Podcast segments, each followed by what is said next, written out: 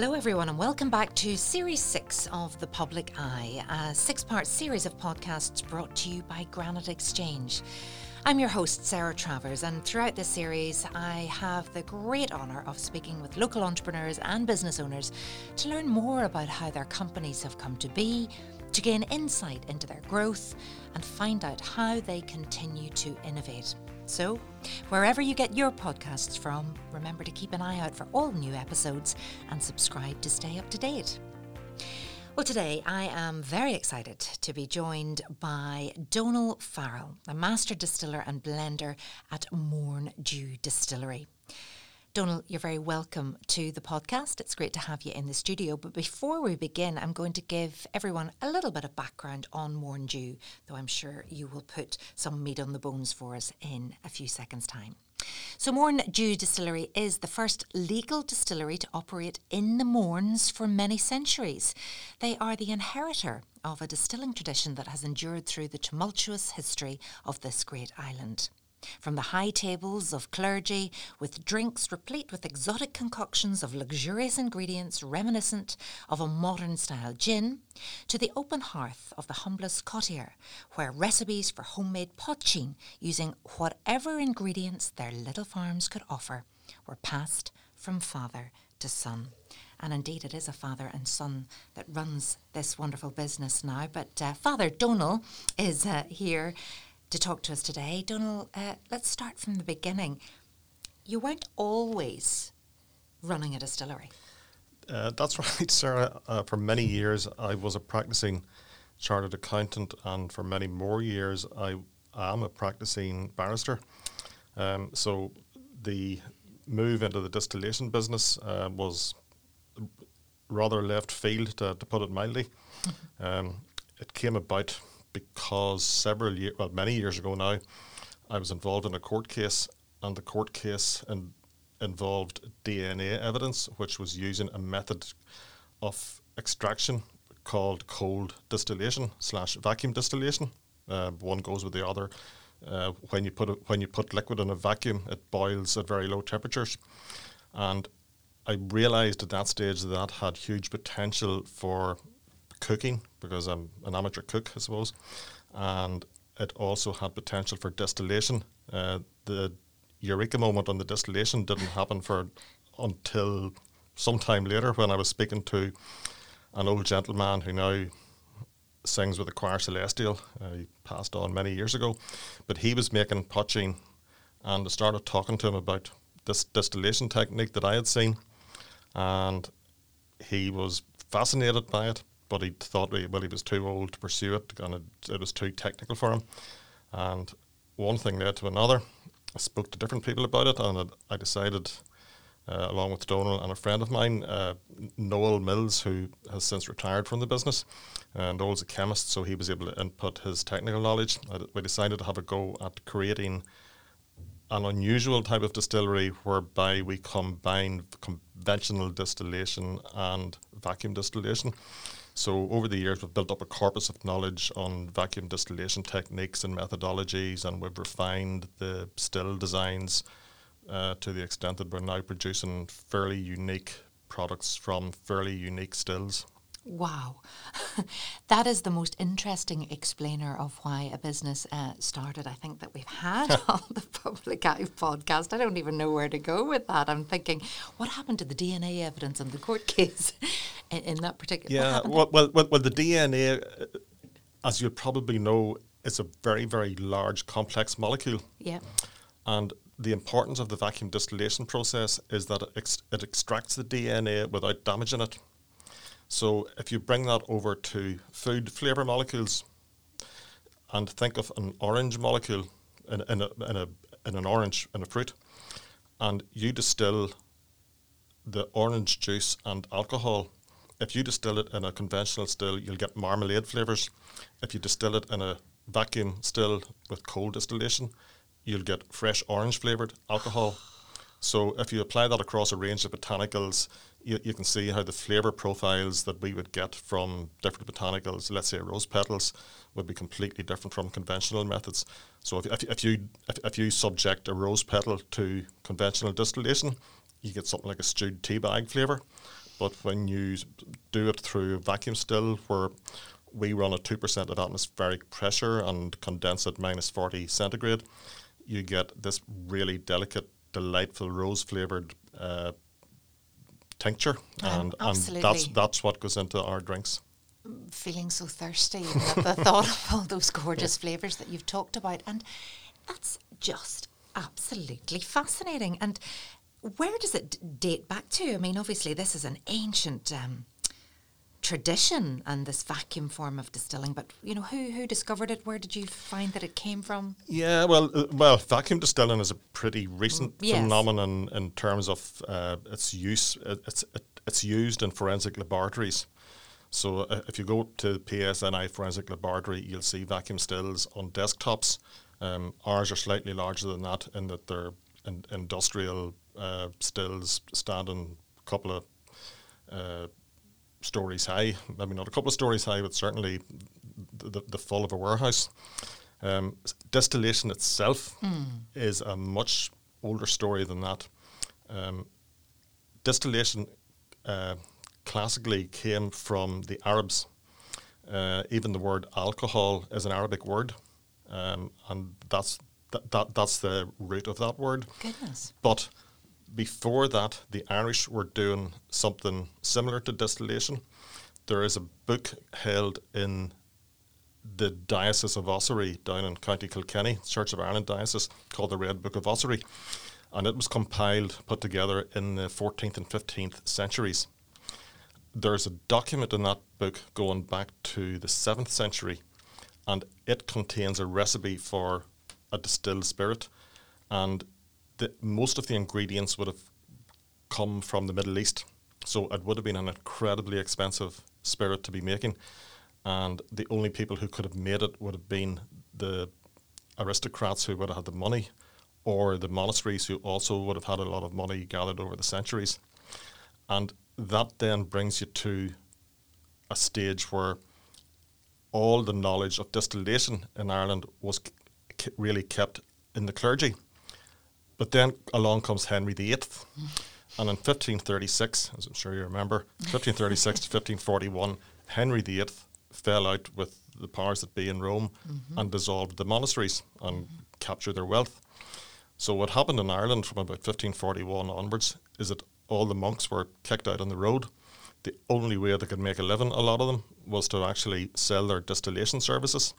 So in a generation, the knowledge of distillation passed from clergy to laity, and distillation as a method of producing something that was pleasant and something that was commercially worthwhile became endemic in Irish society from that point on.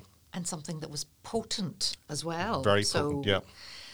Wow, and and the tradition of distilling as well. Uh, we're sitting in Granite Exchange here in the heart of Newry. Um, you know, we're very close to the beautiful Mourne Mountains here, but there's a there's a massive history of, of distilling in this area, and it's really had something of a revival. You're part of that. Yes. Um, funny, my, one of my grandfathers was born a long time ago, shortly after the famine.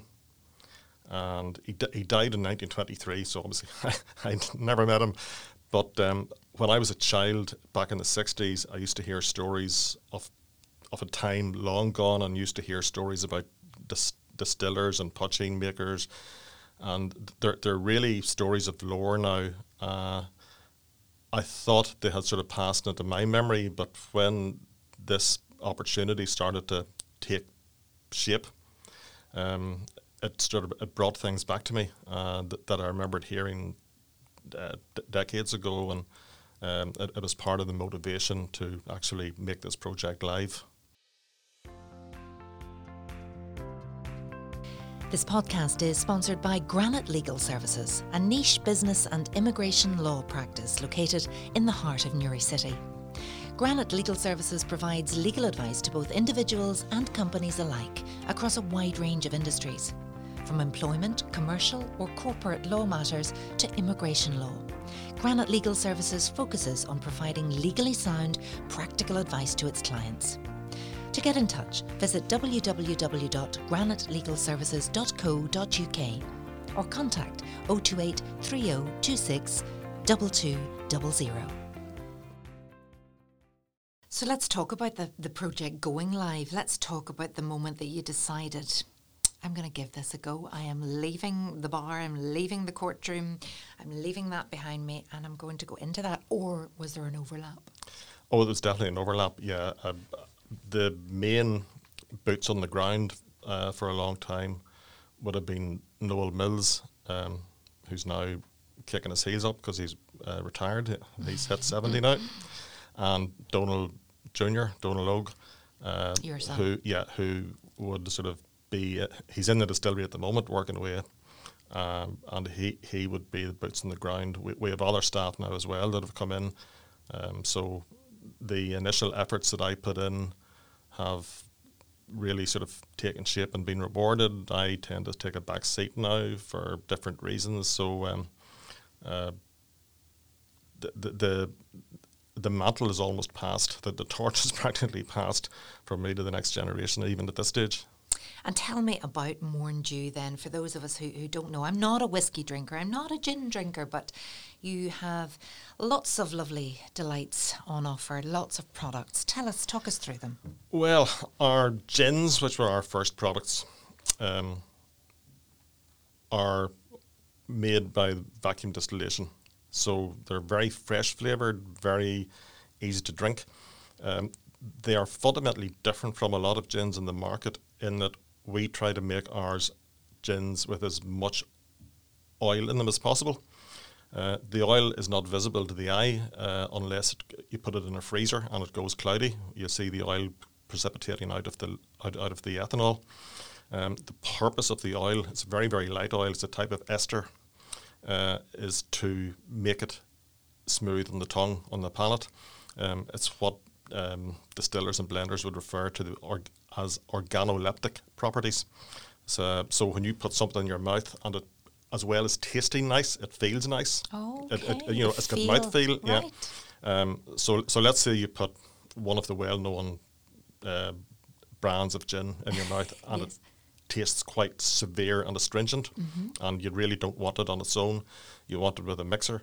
Um, you'd try one of our gins, even though it's significantly stronger, you, will drink it and you say, yeah, actually, that's that's, that's actually very smooth. That, that's that's easy to drink.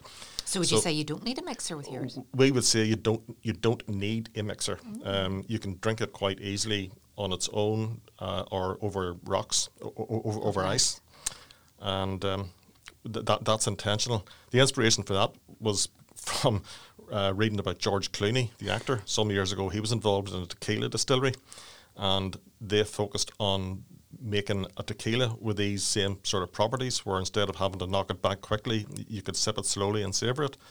And I thought, well, there's no reason we can't do that with uh, our gin, and the, the the properties of the distillation process allow us to do that. So it sounds to me like you're somebody who, if you're going to do something, you're doing it right. And there's an awful lot of research and science that has yeah. gone into getting this product right.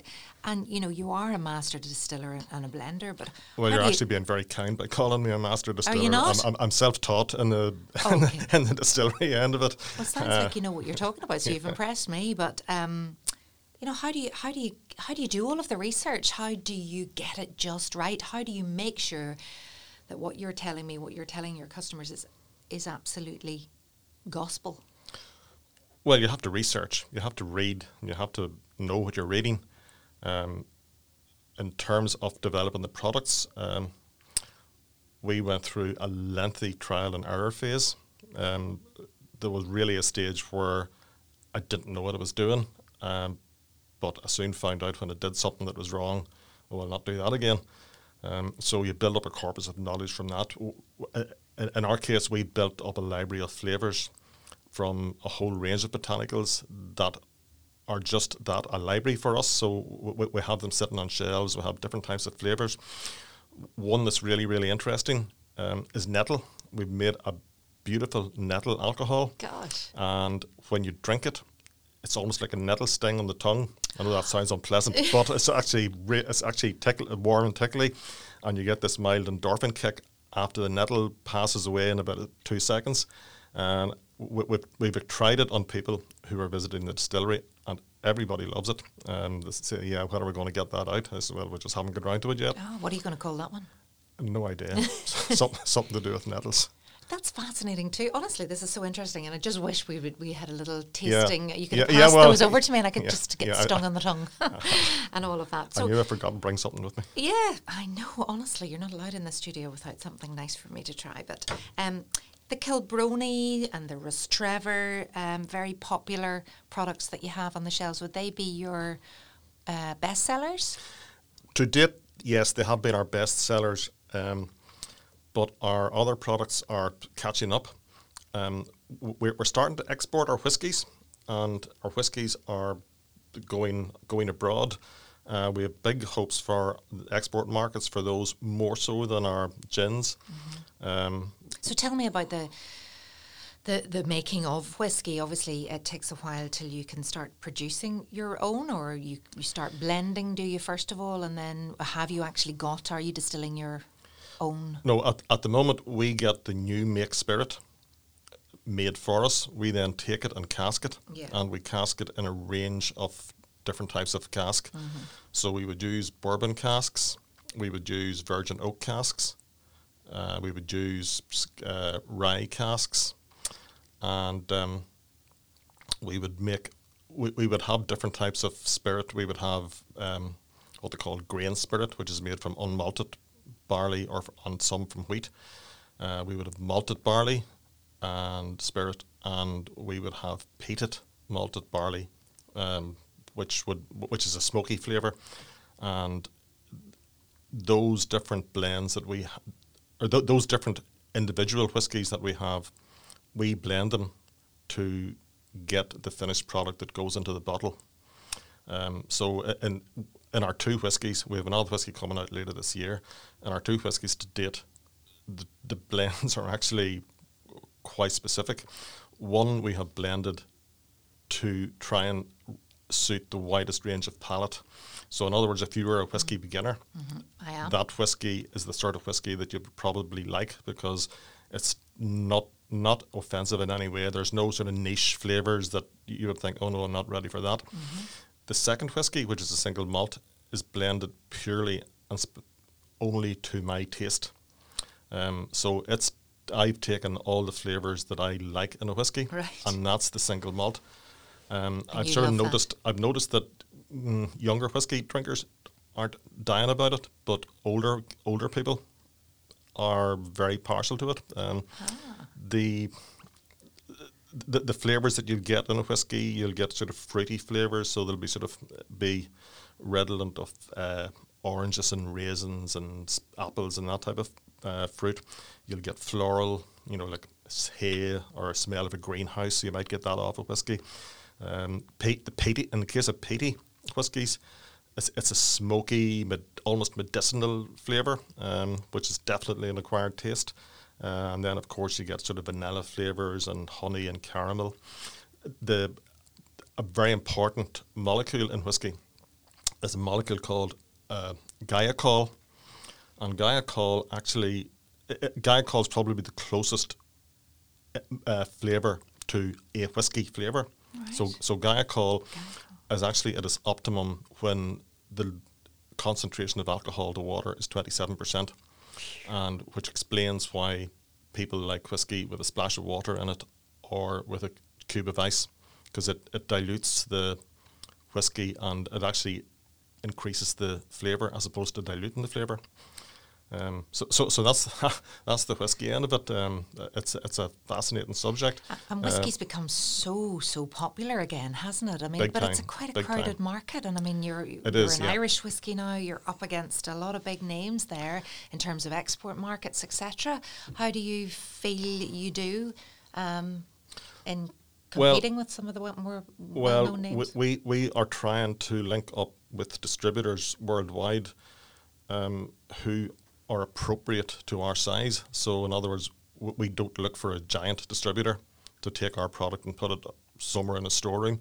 Um, we're we're looking for sort of medium-sized, small to medium-sized distributors worldwide who will invest in our product and will run with it from the start. So um, we're starting to sell in Vietnam. We're starting to sell in America.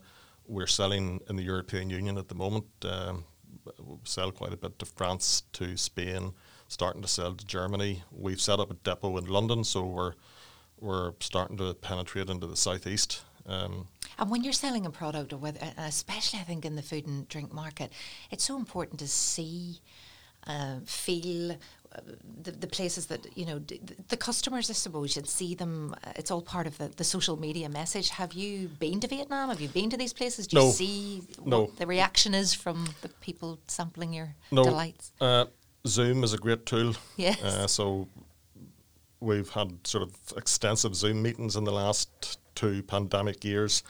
Uh, in the ordinary course of events, yes, we would have been out there, but it wasn't possible. Uh, Would you like to get out there? Would yeah. you like to go in to Vietnam and Absolutely. get drunk, get- go to Vietnam and get drunk, yeah. and and actually sit there and say, "Here I am with my morning dew," and I started it right back in Rostrevor, in Yeah. Kilbroney, in Rostrevor, Yeah. and uh, you know here it's now in Vietnam. That must make you really proud. Um, yeah, I, I, I never get the chance to think about that. To be quite honest, um, it's more um, something to be something to be done. Um, it, it, uh, it's, it's it's just become part of my life uh, t- to the extent that it, it, I- I'm almost thinking about it twenty four seven. Right, and you did say you've sort of stepped back Um, Yeah, from yeah, the I've, st- I've stepped back from Did it, but I still have can't stop thinking about it. It's quite intense, and I can see that. It, Yeah. it is all consuming, and you strike me as someone who has to absolutely get it right Yeah. um, if you're doing this. Um, did Donal Logue always want to get into the family business? Well, Donal actually trained in housing management and was working in a housing association in Liverpool uh, some years ago. And when I suggested this to him, um, he was quite keen on it. So um, he, yeah, he, he, he bought into it big time. He, he does enjoy it. And what's it like working father son? Uh, we're always arguing. Are uh, you? Did you always But argue I think, yeah, I think we're I think we're that used to arguing that we don't we get bothered about it. Um, you know, arguing's probably not the right word. We You're do dis- we do disagree, but it's, it's only disagreeing in a constructive way. Yeah. And is it constructive? Do you are you different people? Are you very similar? Yeah, we're he, he's more hands on than me. I'm probably more academic than he is. Um, so He's a grafter, yeah, he's a grafter. and do you need that? You absolutely need it. Um, you, it's, like the old saying: "A bird never flew on one wing." you know, you, you, you can't have only one set type of person in a business. So what would he be doing now? What is a what is a normal day then at Mourne Dew? We are getting a couple of pallets of drink ready to be shipped out to England at the moment. So that's that came in at sort of fairly short notice that order. So um, that, that's what he's getting sorted out this afternoon. So it sounds like you still pretty much know what's going on in there. Yeah, Yeah. yeah, have to. you can still can't sleep at night. Um, I, I, you know, I think you're being very modest here because it is a, it is a huge success story and it is a family business. And I suppose Northern Ireland and the island of Ireland has a real history too of family business.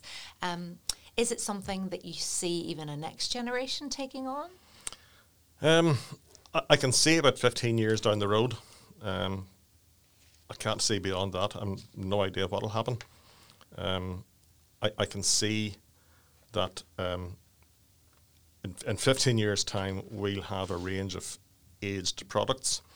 Uh, you know, aged whiskies um, that will certainly become upmarket in nature. Um, our, our whiskies at the moment are three years old, which is the minimum for whiskey. Um, there's no particular reason for that three year limit, except that in the First World War, Lloyd George, who was very, very anti drink, he was a, a abstinence campaigner. He brought in legislation to ensure that whiskey had to be three years old. And the effect of that was to shut down a lot of small distilleries, which couldn't couldn't handle the finances involved in storing your liquid for three years as opposed to storing it for a year and getting it out on the shelves. So uh, he was quite effective in that in that whiskey production was restricted, and the availability of whiskey for people to drink was it was was, was restricted. Um, so we're still stuck with it. It, it, it is what it is. Um, it's not three years in every part of the world. Bourbon is two years. Uh, right. There may be also um, climactic reasons for that, in that uh, a bourbon warehouse sitting in the southern states in America um, is much warmer than a warehouse in Ireland or in the north of Scotland. Uh, and the, the reactions run quicker to mature the spirit, but um, it still is what it is. It's, it's three years, and people attribute value to the age of the spirit. I'm not sure if I necessarily agree with that analysis, but that's the way it is. Uh, uh I want and, to know as our spirits as our spirits get older, they will get more valuable. Okay, and you've also got some new product development underway, even though you're not there day to day. Um, you're quite excited about. Uh, well, I'm quite excited to read about this Navy Strength Gin. Yeah. Tell me about Navy Strength Gin. Navy Strength Gin dates back to the days of wooden boats, and in the wooden boats in the different navies around Europe, should it be the French Navy, the Royal Navy, Portuguese Navy, space was very limited and they invariably ended up storing their spirits, their alcohol for drinking, right next door to their gunpowder. The problem was that if the gunpowder got, got wet from the alcohol, it became useless unless the alcohol was over 57% alcohol by volume. And that meant that the, any alcohol that brought on board, should it be rum, should it be gin, whatever, was always over 57%. So were they in any fit state to use the gunpowder after th- having that? Yeah, well, see that th- th- there was a th- there was an admiral, and I'm trying to think of his name. He, they, called, they called him Old Grog, and he brought in this rule that the spirit had to be cut with water before the sailors drank it, and that name was uh, his name became the origin of grog uh, as, as a type of drink. Right. So grog is a watered down spirit. But you're bringing out a Navy Strength gin. We're br- we're bringing a Navy Strength gin, which is has to certainly has to be treated with respect. I was going to uh, say, and it's yeah, yeah it's, it's very robust, but it's you're it's easily capable of being drunk neat. Uh, if you really want to go down that road, mm-hmm. uh, I wouldn't advise you to drink too much of it. Um, it's it's certainly certainly not not for the faint-hearted. Um, we, we we do a lot of research on our poteens and we've carried out work with Queen's University on accelerated maturation techniques for poteen. We have a superb drink. It's probably the drink that I'm proudest of. It is a hazelnut poteen liqueur. Oh, lovely. Uh. There is nothing like it in any market that I've ever found.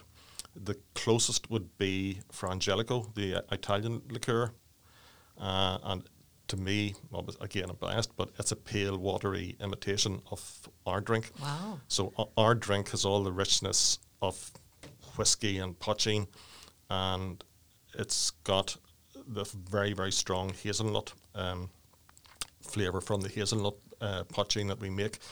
And we, we do that with uh, vacuum distillation. When you do it with conventional distillation, the hazelnut is really oily so the oil comes over in the distillation, and you end up with this glary mess uh, uh in your distillate. That's not good oil. No, it's no. impossible. It's, okay. it's, it's, it's, unusable. Right. Um, wh- when we make it, we're dis- we're distilling at such low temperatures that the oil stays behind and stays stays in the residue, and we get a clean hazelnut distillate over in which is then blended in, into our other pot poteens to, to make the final product. I love the sound um, of that. It's it's really really good. Your pot poteen brand is called the Pukka. What what is the Pukka? Well, the Pukka is a famous character from Irish fairy lore, and the story goes that the Pukka was actually an angel, or the Pukkas were angels at the time of the fall and some angels sided with God and some angels sided with the devil. And the Pukka didn't side with either because he didn't know what way it was going to go. So, as a punishment for his uh, neutrality, he was cast out, but he wasn't cast out to hell, he was cast out to the world. And he appeared uh, from that time in Ireland. The story of the Pukka is actually a story not unique to Ireland. It actually has similar versions down the Atlantic seaboard. So Scandinavian countries had their version of the puka. Um, Sc- Scot- Scotland had its puka, right down to the Iberian Peninsula. There were s- stories. They're the same type of story. So uh, obviously, this the story of the puka sort of spread and became endemic in those different cultures. But the idea about the puka was that he was sort of there were bad pukas and good, good pukas. In old Irish cottages, there was a seat put on the right side of the cottage door, and there was thorn bush growing on the left, and that was for the good puka and the bad puka. The bad puka would go to the left side, and he wouldn't be welcome, and the good puka would be welcome to the seat on the right side of the cottage door. So when we were looking for a name for our brand, I came across another story about the puka. Now the puka is a shape changer, so in different parts of Ireland, he appears as different things. He appears as human, and then he appears as animal uh, uh, as an animal.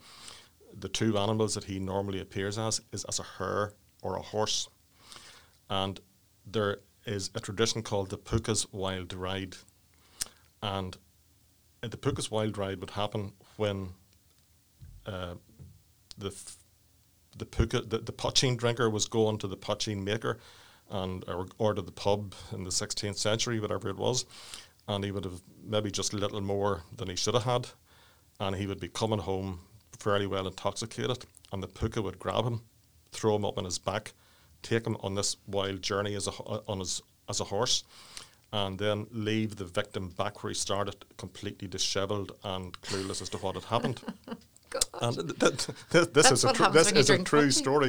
this is a true story. So so the puka, he, was. uh, If you meet a good puka, he'll do you a good turn. If you meet a bad puka, he'll do something nasty. Beware the And bad puka. Yeah, beware the bad puka.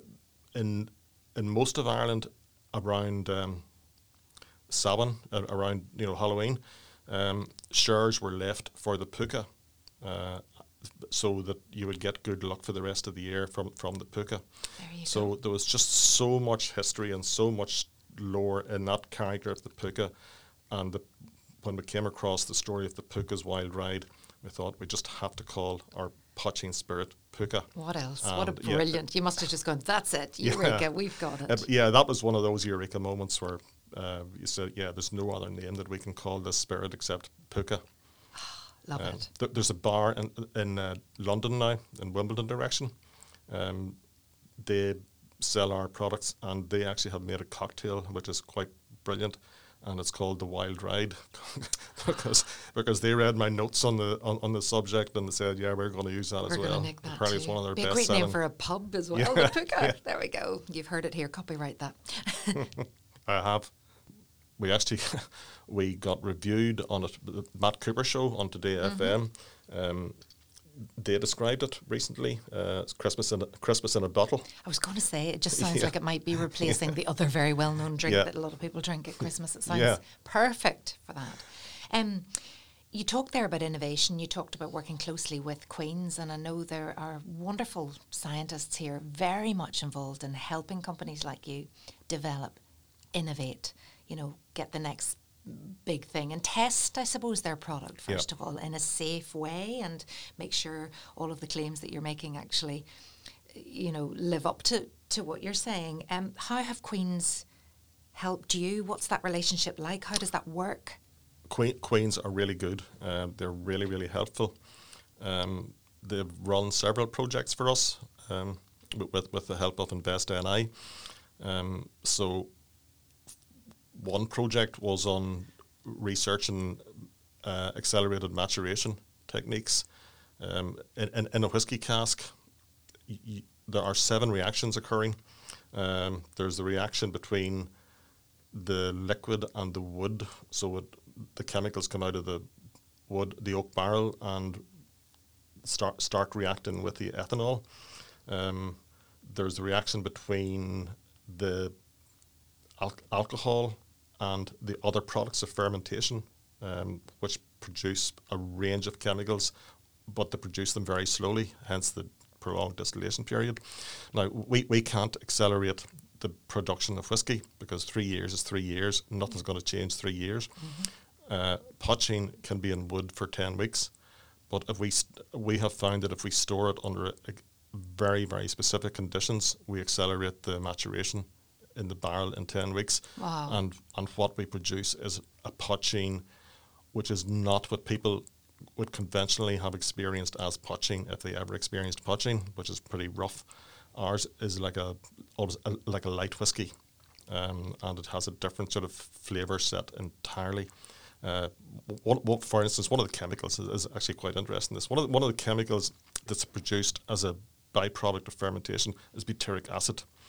Butyric acid is actually quite popular in American food. It's, it, it's in Hershey's chocolate, and Hershey's chocolate to most of us here in this side of the Atlantic is pretty disgusting, uh, mm. and there's a reason for that. Butyric acid smells and tastes like vomit. It's actually what gives vomit its particular what? smell and taste. Yeah. What but the heck's it doing in Hershey's? Yeah, but, but, because it's th- they're just used to it, yeah. and, and I think Americans seem to like it when they grow up with it, and they don't like our European chocolate. They're mad. But but but, but butyric acid reacts with ethanol to make ethyl butyrate, and ethyl butyrate tastes and smells like pineapple. So it goes from disgusting to delicious over a period of years. Uh, in our poteens, we drive that reaction as fast as we possibly can and get it complete in weeks rather than years. And hence, our poteen is, is not poteen as people know it. People have actually been disappointed with our poteen because it hasn't been that rough spirit that they were expecting. That it, it was something else entirely. You're absolutely blowing my mind here, Donal, and I hope you don't give me a test afterwards on all of the things that I'm trying to learn and trying to remember and trying to take on. It's a fascinating insight into your world, into your brain, out of which all of these amazing inventions and ideas come from. And I wish you every success with the future of Mourne Dew and indeed um, of the family business. And I do hope you, you get to step back a little too. The purpose of this podcast is to give advice to people who may have a business idea out there, have no idea where to begin, they're unsure whether it's a risk worth taking what would you say your advice would be, or and also if you could give us an insight into the biggest challenge perhaps that you've had to overcome in, in running your own business? Uh, biggest challenge, well, two questions are. I'll two answer the biggest yes. question. Yeah, the biggest challenge, the hardest lesson that you can learn in business is that there are good and bad people out there in the business world. I'm not talking about employees now. All employ- employees need to be good, but the, the whole circle of acquaintances and contacts that you will develop in business, there are good and bad people. Good people will help you on the road to success, and bad people can ruin everything for you. And uh, how do you know the difference? You you don't. It's very hard to know at first instance. Uh, it's very hard to tell who's good and who's bad. But the thing is, when the penny drops, and you realise somebody's not good for your business, you have to bite the bullet and cut your ties.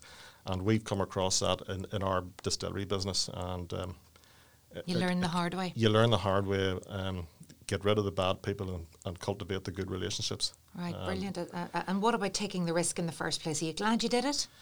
Uh, so far, yeah, so far it's a work in progress, but so far, uh, I mean, anybody else thinking of starting a business? Yeah, and uh, maybe um, maybe any other people who want to pursue a career in distilling. Well, if you want to do a career in distilling, don't do what I did. Don't go and do accountancy or law. Go and do distilling and brewing. Um, the Carlow Institute of Technology is one option. Uh, they run degrees in brewing and distilling. And the other one, the big one, because of the Scottish uh, industry, Scottish distilling industry, is Heriot-Watt in, mm. uh, Edinburgh. In, in, Edinburgh. Yeah, uh, they run courses. Uh, they they run degrees and postgrads in distilling and brewing, and I would say that anybody who is interested should go to those one of those two places. And I would have thought they would have been pretty certain to get a job because um, craft brewing and craft distillation is here to stay. It's, it's not it's, it's not going to go away. Um, you know, might not necessarily be Mourne Dew, but there will be somebody there in the future sort of looking for craft distillers and for, for that expertise. A good profession, a good career Absolute, to go into. Absolutely, yeah. Well, it's been um, honestly, it's been it's been a lesson. It's been an education talking to you today, Donal Farrell. Every day um, is a school day. Oh, I tell you, but that was a really tough, and, and, science was never really my thing. But I've learned an awful lot, especially the history um, of these wonderful drinks that we see. And yes, looking forward to seeing the Navy Strength Gin and um, that hazelnut liqueur. The hazelnut liqueur is uh, gorgeous. Yeah, that's right. Absolutely gorgeous. That's where I'm heading. Thank you so much, and everybody. I hope you've enjoyed this edition of the Public Podcast. We'll be back with more very soon.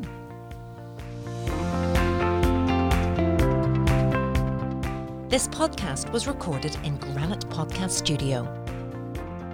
Interested in starting up your own podcast but don't know how?